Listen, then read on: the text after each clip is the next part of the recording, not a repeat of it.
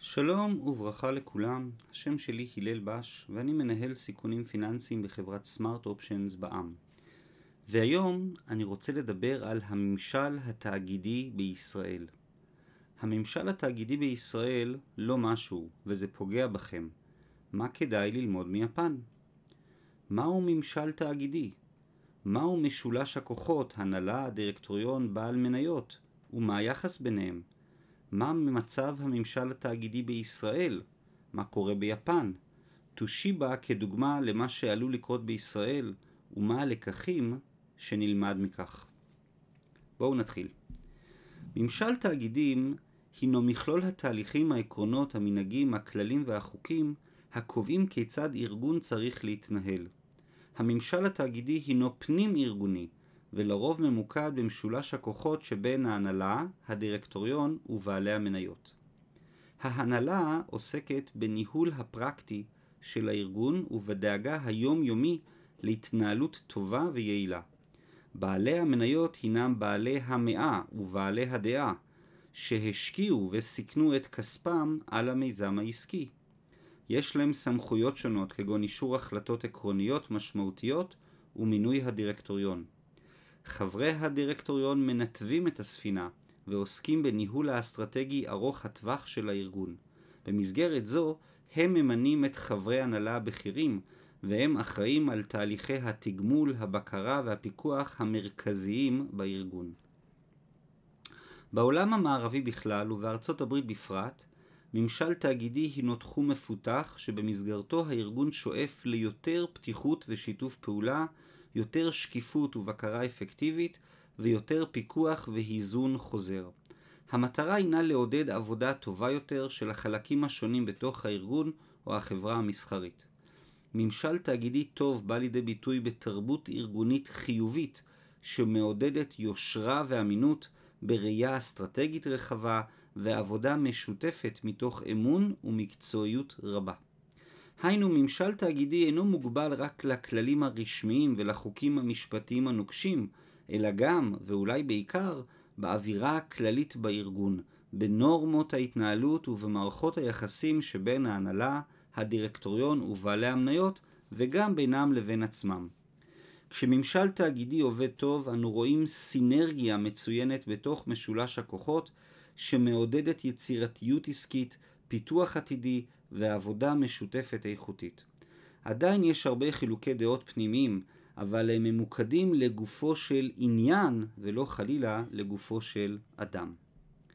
מדינת ישראל כמדינה יחסית צעירה ומאוד ריכוזית סובלת מבעיות שונות בתחום הממשל התאגידי.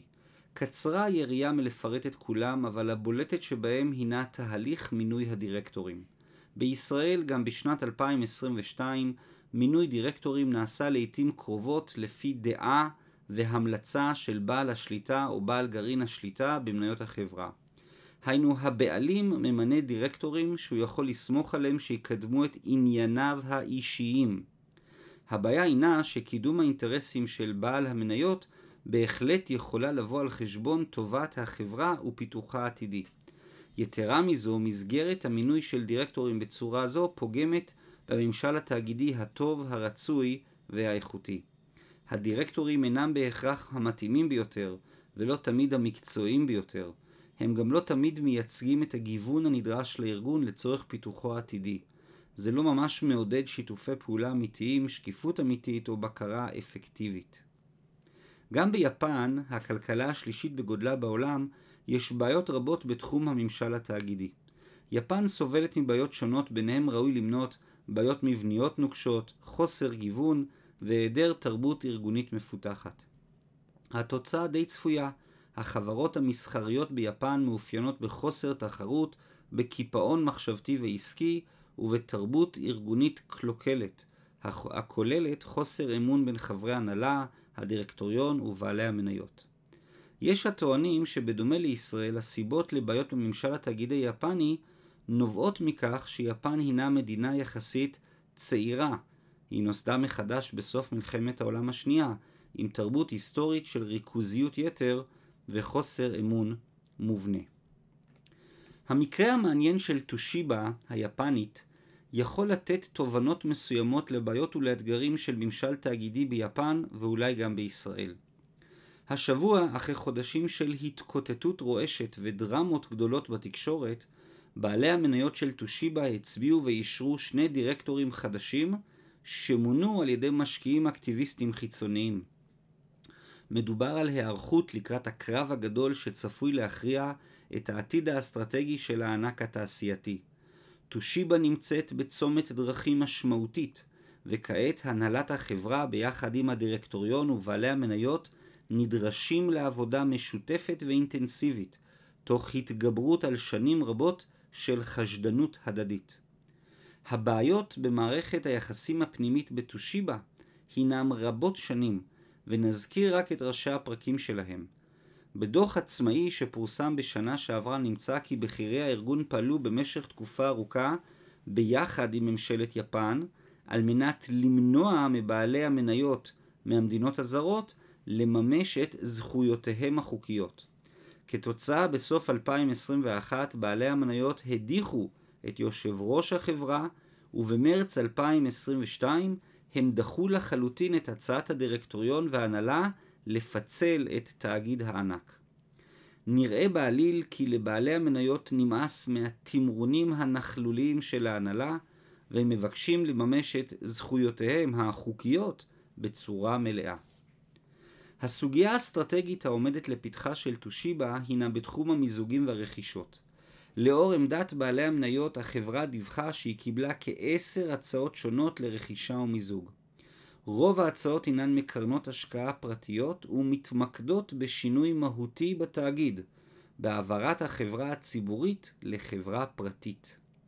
נראה כי לאור כישלון הממשל התאגידי במבנה הציבורי, ישנם משקיעים מקצועיים רבים שחושבים שלתאגיד הענק יש הרבה פוטנציאל להצלחה, אבל במסגרת חדשה ופחות חשופה של חברה פרטית. בשולי הדברים נציין כי אחת ההחזקות המהותיות והמעניינות של טושיבה הינה בעלותה בכ-40% ביצרנית שבבי הזיכרון קיאקסיה. הצפי האסטרטגי הינו לביקושים הולכים וגדולים בתחום השבבים בכלל ובשבבי הזיכרון בפרט. כך שרק החזקה נקודתית זו יכולה לתת לטושיבה רווחים נעים בשנים הקרובות. נראה כי ישנה הסכמה בקרב רוב המשקיעים המקצועיים כי גם האטה כלכלית עולמית תהיה לזמן מוגבל ולא תפגום בצורה מהותית בביקושים העולמיים למוצרים הטכנולוגיים החדשניים. למרות כל הבעיות בממשל התאגידי וחוסר האמון הפנימי, המניה של טושיבה נסקה השנה בכ-20% בזמן שמדדי השוק המרכזיים של יפן נפלו בכ-5%. שווי השוק של החברה הינה כ-18 מיליארד דולר ארצות הברית, ויש הערכה אודות פרמיית השתלטות של כ-25%, כך שהמחיר הסופי צפוי להגיע לכדי 23 מיליארד דולר. אם תצא לפועל זו צפויה להיות עסקת הרכישה הגדולה ביותר של קרנות פרטיות ביפן מאז ומעולם. כמו כן ראוי לציין כי כל עסקה שכזו נדרשת לקבל אישור של ממשלת יפן, בגלל מעורבותה של טושיבה בתחום הכורים האטומיים ובתעשייה הביטחונית. לאור ההיסטוריה המשובצת ומערכות היחסים המורכבות, האישור לא צפוי להינתן בקלות. הדוגמה של טושיבה ויפן יכולה להיות אזהרה ממשית לפוליטיקאים ולרגולטורים ישראלים. יפן סובלת במשך שנים מבעיות מהותיות של ממשל תאגידי קלוקל.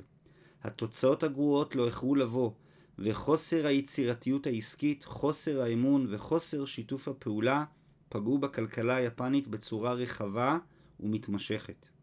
במקרה של טושיבה, הכישלון הינו פומבי ובולט, ונראה שיש הרבה מאוד אנשים, ובעיקר כסף, שחושבים ששינוי הממשל התאגידי יכול להוביל את החברה להצלחה עסקית משמעותית.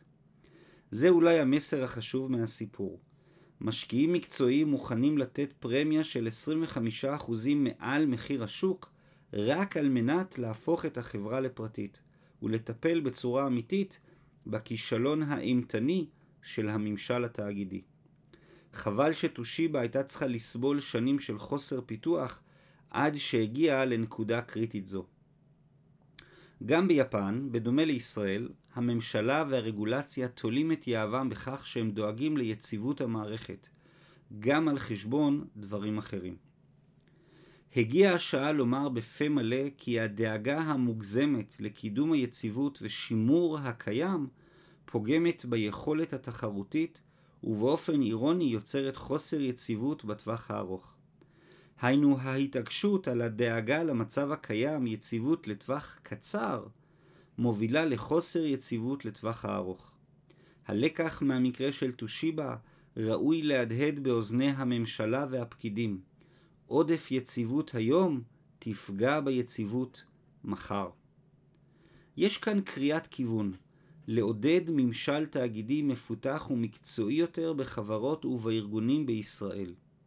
ראוי להמשיך את המדיניות שמעודדת יותר שקיפות, יותר מחשבה אסטרטגית, יותר שיתוף פעולה, יותר בקרה אפקטיבית, יותר אמון, יותר סינרגיה והרבה פחות ויטמין P, מינוי דירקטורים שלא על בסיס ענייני. מינוי הדירקטוריון צריך להיות תהליך פתוח יותר, מקצועי יותר ואיכותי יותר. ראוי למנות דירקטוריון מגוון יותר, מקצועי יותר, שפועל לטובת החברה ולא רק לטובת בעל השליטה.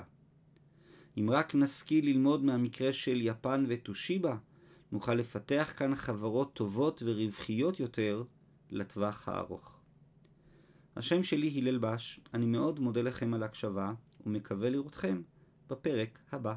תודה רבה, להתראות.